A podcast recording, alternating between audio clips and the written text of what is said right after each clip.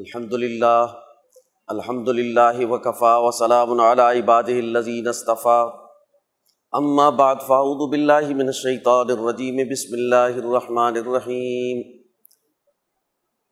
یا ایہا الذین آمنوا، کتب علیکم الصیام کما کتب علی الذین من قبلکم لعلکم تتقون. وقال اللہ تبارک وتعالی شہر رمضان الذي انزل فيه القرآن. وقال النبي صلى الله عليه وسلم، من صام رمضان ايمانا واحتسابا غفر له ما تقدم من ذنبه. وقال النبي صلى الله عليه وسلم، من قام رمضان ايمانا واحتسابا غفر له ما تقدم من ذنبه. او كما قال عليه الصلاه والسلام رمضان المبارک کی عظیم بابرکت ساعت ہیں انسانی قلوب کے تزکیے میں اور اس کو مہذب بنانے میں رمضان بہار کے موسم کی طرح ہے۔ اگر بارش نہ بھی ہو اور تھوڑا سا مینا، تھوڑی سی شبنم بھی برس جائے تو سبزہ ہی سبزہ ہو جاتا ہے۔ اس لیے اس رمضان المبارک کے مہینے میں تھوڑا عمل بھی وافر ہوتا ہے۔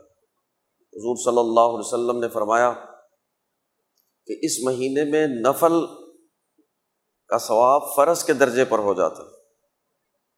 اس مہینے کا نفل ایسا ہے کہ غیر رمضان میں فرض پڑے جائیں اور اس مہینے میں نفل پڑے جائیں۔ اور اسی طرح فرض نماز کا ثواب وہ بھی ستر گنا بڑھا دیا جاتا ہے۔ تو یہ مبارک مہینہ ہے اور اس کا دوسرا عشرہ، پہلا عشرہ جو رحمت ہے، وہ گزر چکا۔ دوسرا عشرہ جو مغفرت ہے، وہ جاری ہے۔ اور تیسرا عشرہ انشاءاللہ وہ آگ سے نجات کا ہوگا۔ ہم رمضان کی ان ساعت میں یہاں Rahimiya institute of Quranic sciences میں جمع ہے۔ ہمارے بزرگوں کا یہ معمول رہا ہے کہ وہ خانقاہ میں جمع ہو کر ایک جگہ پر یکسوئی کے ساتھ رمضان کے روزے رکھتے ہیں، قرآن حکیم کی تلاوت کرتے ہیں، ذکر و عبادات میں مصروف رہتے ہیں۔ اور یقیناً یہ ایک بہترین نتیجہ مرتب کرتا ہے۔ خانقاہ عالیہ رحمیہ رائے پور شریف کے بزرگوں کا یہ معمول رہا کہ وہ سال ہا سال سفر کرتے ہیں مختلف علاقوں میں جا کر، وہاں علماء، متعلقین اور دیگر لوگوں کی تربیت کرتے ہیں، ان کو وقت دیتے ہیں۔ لیکن جب رمضان کا مہینہ آتا ہے تو سارے سفر بند ہو جاتے ہیں، سب معمولات بند ہو جاتے ہیں اور ایک جگہ میں یکسوئی کے ساتھ قیام ہوتا ہے۔ یہ جو قیام ہے، اس کی برکت ہے۔ اس سے نتائج اور اثرات پیدا ہوتے ہیں۔ رمضان المبارک میں دو اہم کام ہیں۔ ایک کام تو یہ ہے کہ روزہ رکھتے ہیں کتبہ علیکم السیام کما کتبہ الدین امین قبل کم الکم تتقون۔ رمضان کے مہینے میں روزے رکھے جاتے ہیں اور یہ روزہ ایسا اکثیر ہے ایسا تریاک ہے کہ تمام امتوں پر روزے فرض کیے گئے حضرت آدم علیہ السلام سے لے کر امام الانبیاء، حضرت محمد مصطفیٰ، محمد مشتبہ صلی اللہ علیہ وسلم تک جتنی امتیں گزری ہیں، تمام امتوں پر اللہ تعالیٰ نے روزوں کو فرض قرار دیا ہے۔ تو انسان کے جو امراض ہیں، ان امراض کے علاج میں اس کی کتنی بڑی اہمیت ہے؟ کہ ہر امت پر روزے فرض کیے گئے، کسی پر زیادہ، کسی پر کم الگ بات۔ تو ایک تو رمضان المبارک کے روزے، اور دوسرا قرآن حکیم کی تلاوت، اس کی تعلیم، اس کا شعور، اس کا نظریہ، وہ اختیار کرنا۔ اللہ تعالیٰ فرماتے ہیں شاہر و رمضان الدی ان فیہ القرآن۔ رمضان کا وہ مہینہ جس پہ قرآن نازل ہوا۔ اللہ تعالیٰ نے رمضان کا تعارف، اس کی پہچان قرآن کے نزول سے کی کہ وہ مہینہ، مہینے تو بہت سارے ہیں، کون سا کون سا رمضان؟ کس مہینے کی بات کر رہے ہیں؟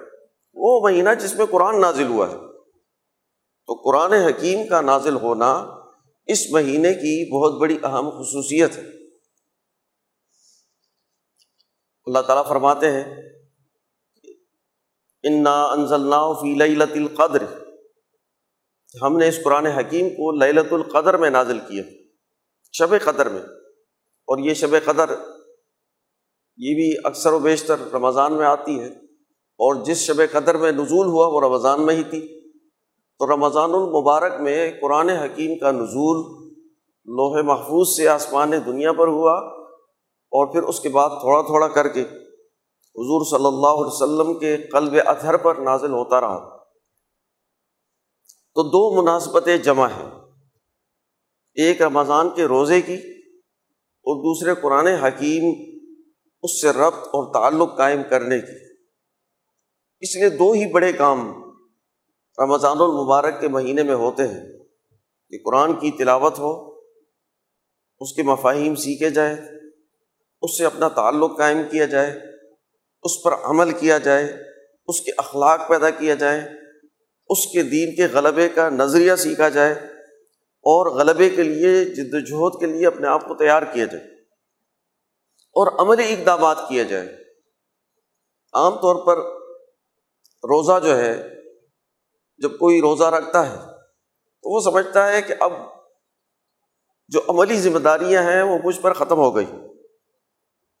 بس میں نے صرف بھوک اور پیاس ہی برداشت کرنی لیکن ہم حضور صلی اللہ علیہ وسلم کی سیرت میں دیکھتے ہیں کہ جو اکثر جنگیں ہوئی ہیں، وہ رمضان میں شروع ہو کر رمضان میں ختم ہوئی۔ یا رمضان سے پہلے شروع ہوئی، رمضان المبارک میں ختم ہوئی۔ یا رمضان المبارک میں اس کی منصوبہ بندی ہوئی اور رمضان کے بافوراً بعد جنگ لڑی گئی۔ دو بڑی اہم فتوحات ہیں مسلمانوں کی، بدر کی جنگ اور فتح مکہ۔ اور یہ دونوں جنگیں رمضان المبارک کے مہینے میں ہوئی ہیں۔ تو رمضان المبارک کا مہینہ وہ قرآن حکیم کی تعلیم پر غالب کرنے کی عملی جد وجہد کا نام، عملی صلاحیت اور تربیت حاصل کرنے کا، عملی صلاحیت پیدا کرنے کا نام ہے۔ اس لیے ہمارے اکابرین رمضان المبارک میں قرآن سے اپنے تعلق کو اور زیادہ گہرا کر دیتے ویسے تو سال بھر ہی قرآن سے تعلق رہتا ہے، لیکن رمضان المبارک میں وہ اور زیادہ بڑھ جاتا ہے۔ چنانچہ ہمارے بزرگوں کا معمول رہا کہ وہ تہجد میں، اوابین میں قرآن حکیم سنیں، سنائیں۔ اسی طرح تراویح کی نماز جو خاص طور پر دو سنتیں جمع ہیں اس میں، ایک تو تراویح کی نماز خود سنت ہے اور دوسرا اس میں قرآن حکیم سننا یا سنانا یہ سنت ہے۔ تو تراویح کا تعلق جو ہے وہ قرآن حکیم کے ساتھ ہے، جس کو قیام اللیل کہتے ہیں۔ حضور صلی اللہ علیہ وسلم نے فرمایا من قام رمضان ایمان و احتسابً جس نے رمضان المبارک میں قیام کیا۔ ایمان کے ساتھ اور اپنا محاسبہ کرتے ہوئے ایمان و احتسابً دو شرائط کے ساتھ۔ غفر لہو ما تقدم من دم تو اس کے جتنے پچھلے گناہ ہیں، وہ معاف کر دیے جاتے۔ تو ایک اہم عبادت وہ تراوی کی نماز ہے، جس پہ قرآن حکیم کی تلاوت کی جاتی ہے۔ اس لیے تراوی کی نماز میں کم از کم ایک قرآن حکیم سننا یا سنانا۔ پورے رمضان میں یہ سنت ہے۔ اور اس سنت کا التظام تمام مسلمان کرتے ہیں۔ یہ اصل میں اس کی بنیاد اگر دیکھی جائے تو حضرت جبرائیل امین علیہ السلام ہر رمضان المبارک میں رسول اللہ صلی اللہ علیہ وسلم کے پاس تشریف لے کر آتے تھے اور جتنا قرآن حکیم نازل ہوتا اس کا دور فرماتے تھے۔ تو قرآن حکیم کا دور، اس کی دہرائی، اس کو ریپیٹ کرنا، تلاوت کر کے اس کو پختہ کرنا، اس سے اپنے تعلق کو مضبوط کرنا یہ رمضان المبارک میں خاص طور پر ہوتا ہے۔ اس لیے یہ اہم عبادت ہے۔ اور اس عبادت کی اہمیت اور فضیلت حضور صلی اللہ علیہ وسلم نے یہ بیان کی کہ جو رمضان المبارک میں قیام اللیل کرتا ہے، تراویح کی نماز پڑھتا ہے، اس میں قرآن سنتا سناتا ہے اور اس کے پیش نظر وہ ایمان کے تقاضے سے اور اپنا محاذبہ کرتے ہوئے جب یہ عمل کرتا ہے تو اس کے پچھلے تمام گناہ معاف کر دیے جاتے ہیں۔ یعنی ایک سی حدیثیں دو سیم الفاظ کے ساتھ۔ من سوما رمضان ایمان و احتسابً وہ پھر الحما تقدم من بھی کہ جس نے روزہ رکھا ایمان اور احتساب کی نیت سے تو اس کے پچھلے تمام گناہ معاف کر دیے جاتے ہیں اور من قام رمضانہ جو رمضان المبارک کے مہینے میں اس نے قیام کیا تراوی کی نماز پڑھی، ایمان و احتسابت ایمان اور احتساب کی نیت سے وہ پھر الحبا تقدم منظم بھی تو اس کے تمام گناہ معاف کر دیے جاتے ہیں۔ تو دو بیلنس چیزیں ہیں جو ساتھ ساتھ چل رہی ہیں۔ روزے کی اپنی اہمیت ہے، تو قیام اللیل کی، قرآن حکیم کی تلاوت کی اس کی اپنی اہمیت ہے۔ اور حدیث شریف میں آتا ہے کہ یہ دونوں چیزیں، روزہ اور قرآن، یہ روزہ دار کے لیے شفات کے طور پر پیش ہوں گے شفات کریں گے ان کی، سفارش کریں گے۔ اللہ کے سامنے حاضر ہوں گے، اللہ سے جھگڑیں گے۔ روزہ کہے گا کہ اللہ اس بندے نے میری وجہ سے روزہ رکھ کر کھانے پینے اور خواہشات نفس کو چھوڑا، اس کی مغفرت فرما۔ قرآن حکیم کہے گا کہ اے اللہ، اس نے میری وجہ سے رات کی نیند قربان کی۔ یہ رات کو کھڑے ہو کر اللہ کا کلام پڑھتا پڑھاتا تھا، قیام اللیل کرتا تھا۔ قرآن سے اس کا تعلق تھا۔ اس لیے اس کی مغفرت فرما۔ دونوں سفارشی بن کر اللہ کے سامنے حاضر ہوں گے اور اللہ تعالیٰ سے اپنے آپ پر عمل کرنے والے، روزہ روزہ رکھنے والے اور قرآن کی تلاوت کرنے والے کیا وہ لیل کرنے والے، اس پر وہ جھگڑا کریں گے۔ اس لیے حضور صلی اللہ علیہ وسلم تراوی کی نماز کا اہتمام فرماتے تھے۔ آپ صلی اللہ علیہ وسلم حجرے سے باہر تشریف لائے اور آپ نے آپ نے نماز پڑھی۔ صحابہ نے دیکھا کہ رسول اللہ صلی اللہ علیہ وسلم عشاء کے بعد نماز ادا فرما رہے صحابہ بھی آ کر کھڑے ہو گئے، جمع ہو گئے۔ کچھ صحابہ کو پتہ چلا اور وہ حضور صلی اللہ علیہ وسلم کے ساتھ نماز میں شریک ہو گئے۔ دوسرا دن ہوا تو وہ اور صحابہ کو علم ہوا۔ حضور صلی اللہ علیہ وسلم تو رات کو باہر تشریف لا کر اور نماز تراویح ادا کرتے ہیں، نفل ادا کرتے ہیں۔ تو دوسرے دن مزید صحابہ جمع ہو گئے اور آپ صلی اللہ علیہ وسلم کے پیچھے نماز پڑھی۔ تیسرے دن تشریف لائے تو حجرا اجرے کے باہر اور پورا میدان بھرا ہوا۔ بہت سارے صحابہ شریک ہیں اور حضور صلی اللہ علیہ وسلم کے ساتھ تراوی کی نماز میں۔ چوتھے دن حضور صلی اللہ علیہ وسلم باہر تشریف لائے، لیکن بیٹھ کر نماز پڑھی۔ چونکہ حجرے کی دیواریں تھیں، تو باہر نظر نہیں آ رہا تھا۔ اور پھر جب پوچھا گیا، کیا رسول اللہ، آج آپ تشریف نہیں لائے؟ تو حضور صلی اللہ علیہ وسلم نے فرمایا، میں نے تمہارے ذوق و شوق کو دیکھ کر، اس طلب کو دیکھ کر باہر جو ہے وہ کھڑے ہو کر نماز نہیں پڑھی۔ اس لیے کہ مجھے خطرہ ہوا کہ یہ نماز تم پر فرض نہ کر دی جائے۔ اور اگر یہ طویل نماز فرض کر دی جائے، بیس رکت کی نماز، تو امت پر یہ گراں گزرے گی۔ امت تو کوئی بوڑھا ہوگا، کوئی معذور ہوگا، کوئی مسافر ہوگا۔ اگر یہ نماز فرض ہو جائے اور بیس رکعت سب کو پڑھنی پڑے، کوئی رائے یعنی جب فرض ہوگی تو پڑھنی پڑے گی۔ فرائض میں سے ایک نماز ہے۔ تو اس لیے میں فرض ہونے کے خطرے کی وجہ سے کہ امت پر مشقت میں اضافہ نہ ہو، اس لیے میں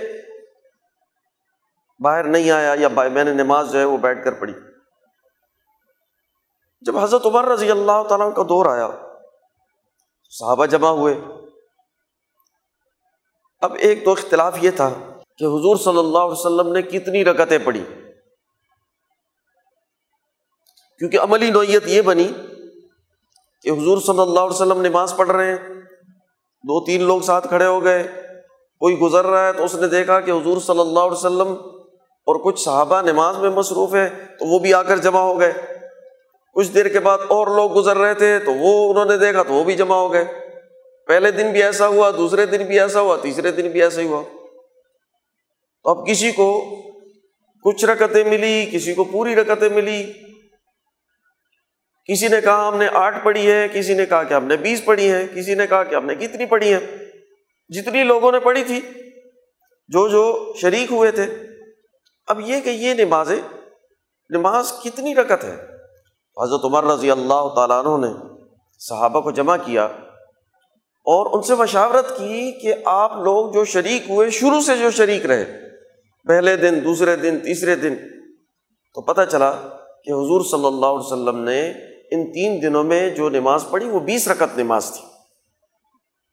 اس لیے بیس رکت نماز پر صحابہ کا اجماع ہوا کہ رسول اللہ صلی اللہ علیہ وسلم نے بیس رکت نماز پڑھی ہے۔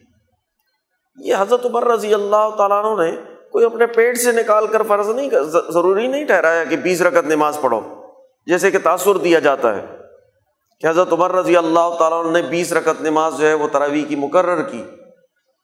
تو اپنے آپ سے نہیں مقرر کی۔ خود ساختہ نہیں تھی کہ آپ نے فرمایا کہ بیس پڑھے بلکہ انہوں نے تو تحقیق کروائی کہ حضور صلی اللہ علیہ وسلم نے جو نمازیں پڑھی اور مختلف صحابہ اس میں شریک ہوئے۔ تو جس نے کہا کہ ہم نے آٹھ رکت نماز پڑھی، اس سے پوچھا کہ آپ حضور صلی اللہ علیہ وسلم کے ساتھ پہلے سے شریک تھے یا درمیان میں شریک ہوئے؟ اس نے کہا نماز تو پڑھی جا رہی تھی، میں درمیان میں شریک ہوا۔ تو پتہ چلا کہ آٹھ نہیں ہے۔ حضور صلی اللہ علیہ وسلم نے زیادہ پڑھی۔ تو جب سب کا کی مشاورت جمع ہوئی اور صحابہ اس نتیجے پر پہنچے کہ آپ صلی اللہ علیہ وسلم نے بیس رکت نماز کا اہتمام کیا، تو اب حضرت عمر رضی اللہ تعالیٰ نے بیس رکت نماز اور تراویح پڑھنے کا اہتمام، اس کا حکم دیا۔ تراویح پڑھنے کا جو اہتمام ہے، اس کا حکم اس لیے دیا، اس کی لاجک یہ بیان کی کہ حضور صلی اللہ علیہ وسلم نے اس عمل کو اجتماعی طور پر اس وجہ سے ترک کیا تھا کہ فرض نہ ہو جائے۔ اہمیت تو تھی، لیکن فرض نہ ہو جائے مسلمانوں پر اس ڈر کی وجہ سے، اس مشقت کے بڑھنے کی وجہ سے حضور صلی اللہ علیہ وسلم نے اس کو اجتماعی طور پر ادا نہیں کیا۔ حضرت عمر رضی اللہ تعالیٰ عنہ اور صحابہ کرام، انہوں نے اس پر مشاورت کی کہ اب تو کوئی فرض ہونے کی نوعیت نہیں ہے، کیونکہ اب شریعت مکمل ہو چکی۔ وہی کے نزول کا سلسلہ ختم ہو چکا اس لیے اب یہ نہیں ہو سکتا کہ کوئی نماز فرض کر دی جائے۔ لیکن جب اس کی اہمیت ہے، تو اب اس کو اہمیت کے ساتھ پڑھنا چاہیے۔ آج تراویح کی نماز کے خلاف پروپگنڈا کیا جاتا ہے کہ یہ تراویح تو حضرت عمر رضی اللہ تعالیٰ نے جاری کی۔ گویا حضرت عمر رضی اللہ تعالیٰ کی کوئی خود ساختہ چیز ہے۔ اور کچھ کاہل لوگ اس میں بھی آفیت سمجھتے ہیں کہ تراویح جیسی لمبی نماز نہ پڑھی جائے، سہولت پسندی کو اختیار کیا جائے۔ اور کچھ لوگ جو نام نہاد شریعت کے نمائندے بنے ہوئے ہیں، وہ بھی انسانی نفس کی خواہشات کو پورا کرنے کے لیے، سہولت پسندی کے لیے دین میں بغیر کسی اصول اور ضابطے کے ہر طرح کی ترمیم کرنے کے لیے تیار ہے اس لیے ہر وہ چیز جو سرمایہ داروں پر، خواہشات پسند لوگوں پر، دنیا پرستوں پر وہ گراں گزرتی ہے، اس کو چھوڑ دو۔ اس کو ترک کر دو۔ اس لیے تراویح کی نماز ترک کر دو۔ کسی کو مصیبت ہے، مشکل ہے دفتر جانا ہے اور وہ جلدی میں ہے تو قصر نماز پڑھ لو نوز باللہ۔ یعنی اپنی مرضی کا دین ہے۔ شریعت نے تو سفر میں قصر کی اجازت دی ہے۔ لیکن یہاں پر خود ساختہ متجدین وہ کثر کی نماز دفتر میں لیٹ ہو رہے ہیں تو کثر پڑھ لیں۔ آپ اگر کسی کام میں مصروف ہیں تو کثر پڑھ لیں۔ آپ چاہیں تو نماز جمع کر لیں اور جمع سوری نہ ہو سورتن جمع نہ ہو، بلکہ آپ زور کے وقت میں، عصر کی بھی پڑھ لیں، مغرب کے وقت میں، عشاء کی بھی پڑھ لیں، سب نمازیں جمع ہو کر رات کو پڑھ لیں، کون سا دین ہے؟ دین کا مطلب تو یہ ہے کہ ہم ایک شریعت کے پابند ہو کر اپنے خواہشات نفس کو اس کے تابع کر دیں۔ اپنی شافات خواہشات اس کے تابع کر کے دین پر عمل کریں دین کو اصل قرار دیں یہ نہ ہو کہ دین کو توڑ بڑوڑ کر، اپنی خواہشات کے تابع کیا جائے کہ جو اپنی خواہش کے خلاف ہے اس کو چھوڑ دو، اس کو ترک کر دو، اس پہ سہولت دے دو، اس کو الگ کر دو، اس کو دین کا حصہ مت سمجھو۔ اس کے لیے کوئی اس طرح کی دلیل گھڑ لی جائے۔ تو جب تک ہم پورے پس منظر میں اور اس کے تناظر میں نہ دیکھیں تو پوری طرح بات سمجھ میں نہیں آتی۔ وہ عمل جس کا اہتمام رسول اللہ صلی اللہ علیہ وسلم اور حضرت جبرائیل امین علیہ السلام وہ کرتے رہے ہیں، وہ عمل جس پر رسول اللہ صلی اللہ علیہ وسلم نے وہی فضیلت بیان کی ہے جو روزے کی فضیلت ہے۔ اور اس کے پچھلے تمام گناہ معاف ہو جاتے ہیں۔ اس عمل کی اہمیت یقیناً بہت اونچی ہے اور رمضان کی یہ بہت بڑی خصوصیت قیام اللیل یہ رمضان کی خصوصیت ہے۔ ایک مغالطہ اور لگتا ہے۔ کہ تراویح کی نماز آٹھ رکت ہے۔ اس لیے کہ حدیث شریف میں آٹھ رکت نماز کا ذکر ہے۔ بالکل ذکر ہے۔ صحیح احادیث میں آٹھ رکت نماز قیام اللیل کا ذکر ہے۔ لیکن وہ تحجد کی نماز۔ حضور صلی اللہ علیہ وسلم تحجد کی نماز آٹھ رکت ادا فرماتے تھے۔ تو تحجد کا ذکر تو رمضان کے علاوہ ہے اور وہ سال بھر میں ہے۔ تو دو چیزیں مکس ہو رہی ہیں۔ ایک تحجد کی نماز کا ذکر حضور صلی اللہ علیہ وسلم کی حدیث میں۔ اور دوسرا قیام اللیل کا تراویح کی نماز رمضان المبارک میں۔ تو دو چیزوں کو مکس کر کے آٹھ رکت تراویح کی بات کی جاتی ہے۔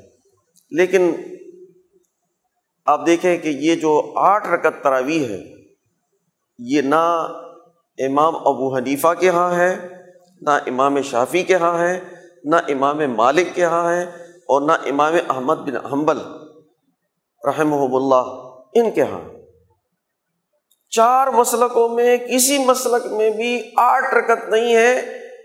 یہ کچھ لوگوں نے بعد میں اختیار کی کہ آٹھ رکت نماز تراوی بھی ہے۔ تراوی کی نماز، وہ بیس رکت نماز ہے۔ اور بیس رکت نماز ہی پوری پڑھنی چاہیے۔ آٹھ رکت نماز کی تراوی نہیں ہے۔ اور پھر اس پر صحابہ کا اجماع ہوا ہے۔ حضرت عمر رضی اللہ تعالیٰ عنہ کے دور میں جب صحابہ کا اجماع ہوا کہ تراویح کی نماز بیس رکت ہے، تو معاملہ ختم ہو گیا۔ اس پہ پھر اختلاف کیسا ہو سکتا ہے؟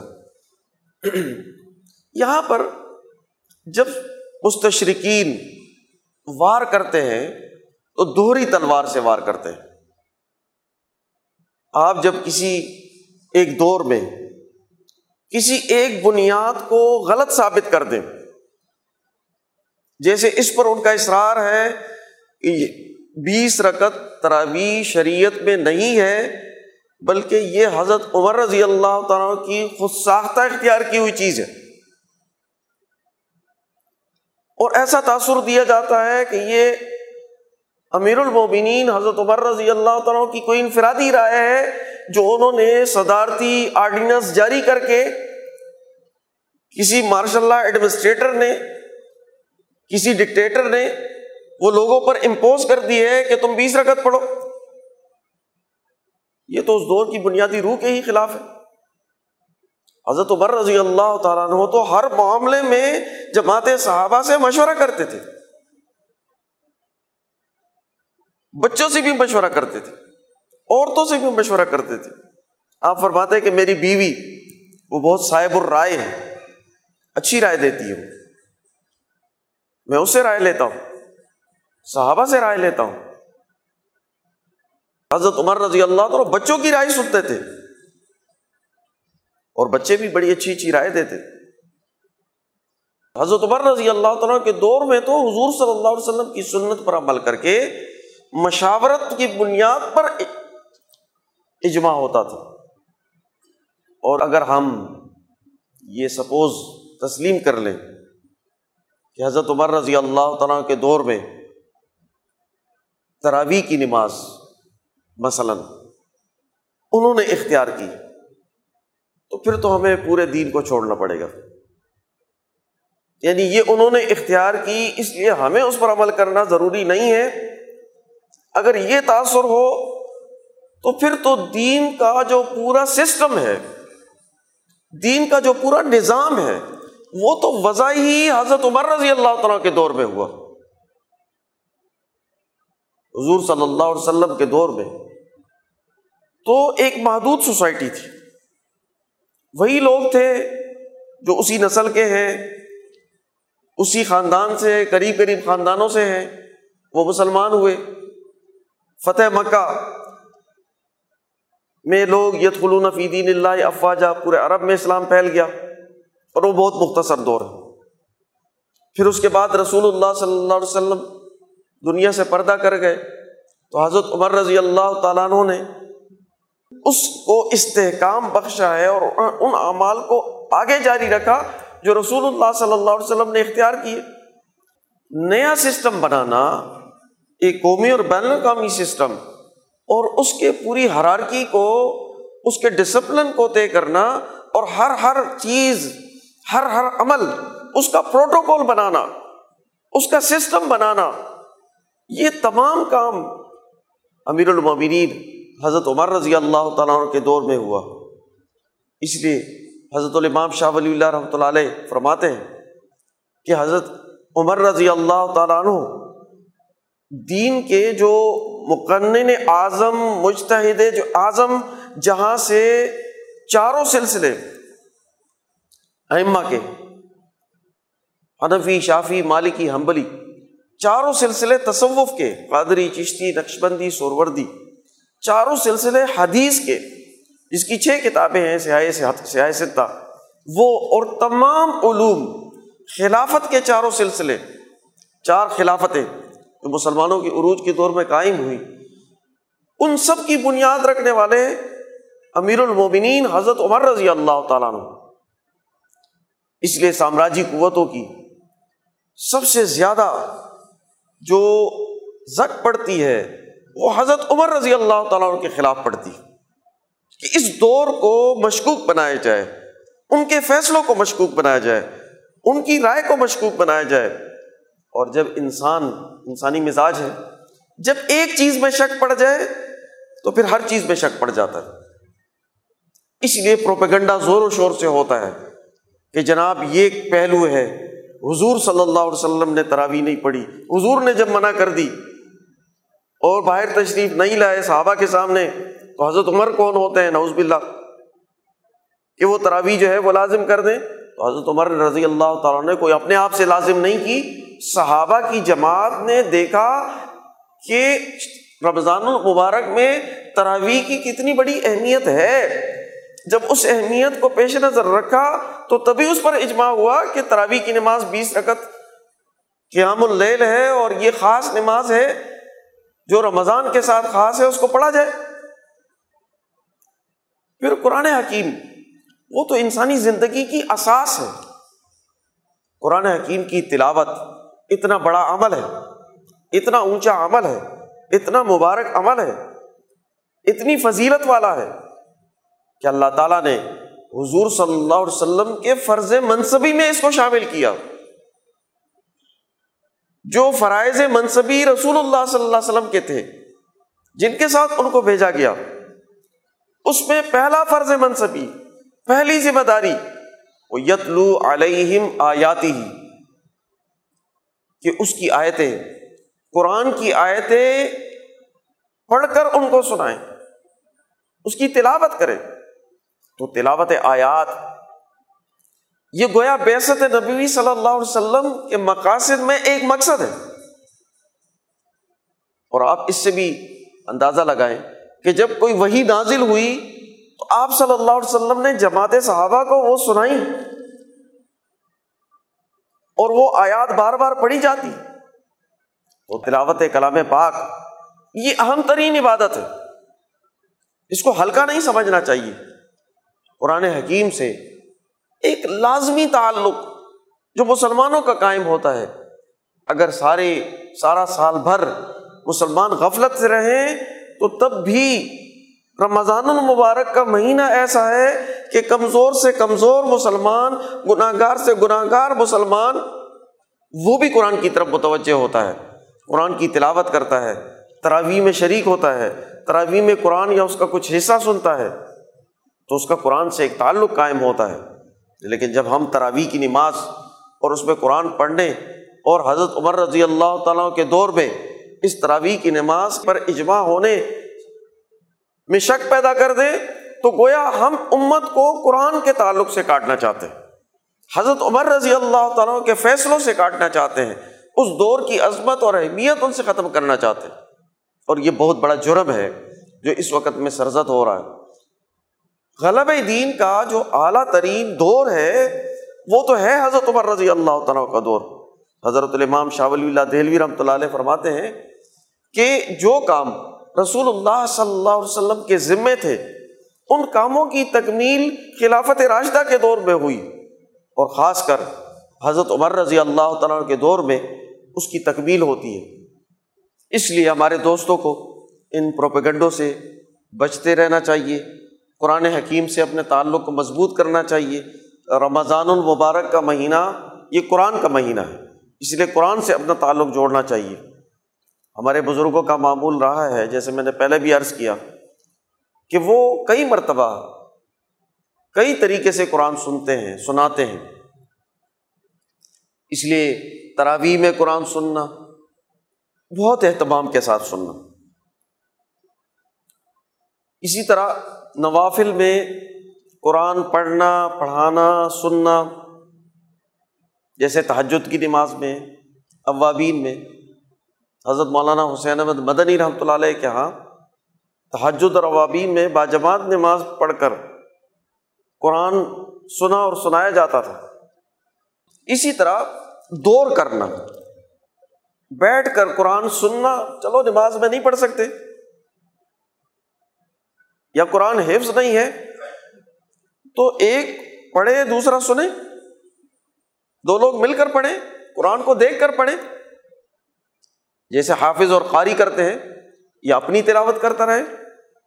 تو اگر مل کر پڑھنا ہو، ایک دوسرے کی اصلاح کرنی ہو، تو ایک دوسرے کو سنا لیں۔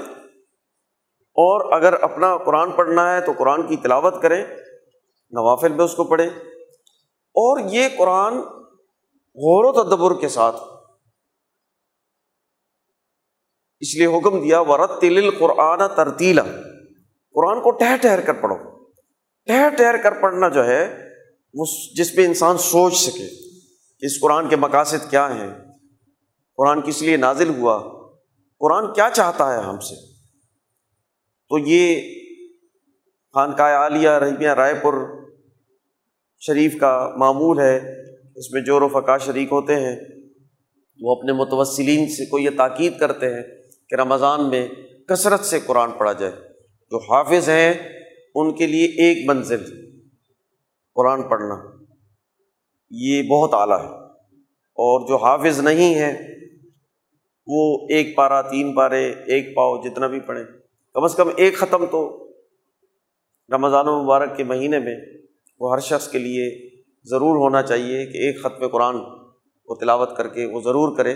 اللہ تعالیٰ ہمیں رمضان المبارک کی مبارک سعات سے اس کی برکات سے مستفید فرمائیں قرآن حکیم پڑھنے، پڑھانے، اس پر عمل کرنے، اس کے اخلاق اختیار کرنے، اس کو غالب کرنے، اس کا معاشرہ قائم کرنے کی توفیق عطا فرمائیں رمضان کی بابا، بابرکت سعات سے بھی ہمیں مستفید کرے، ہمارے گناہوں کو معاف فرمائے۔ وما علینہ اطلاع البلاغ۔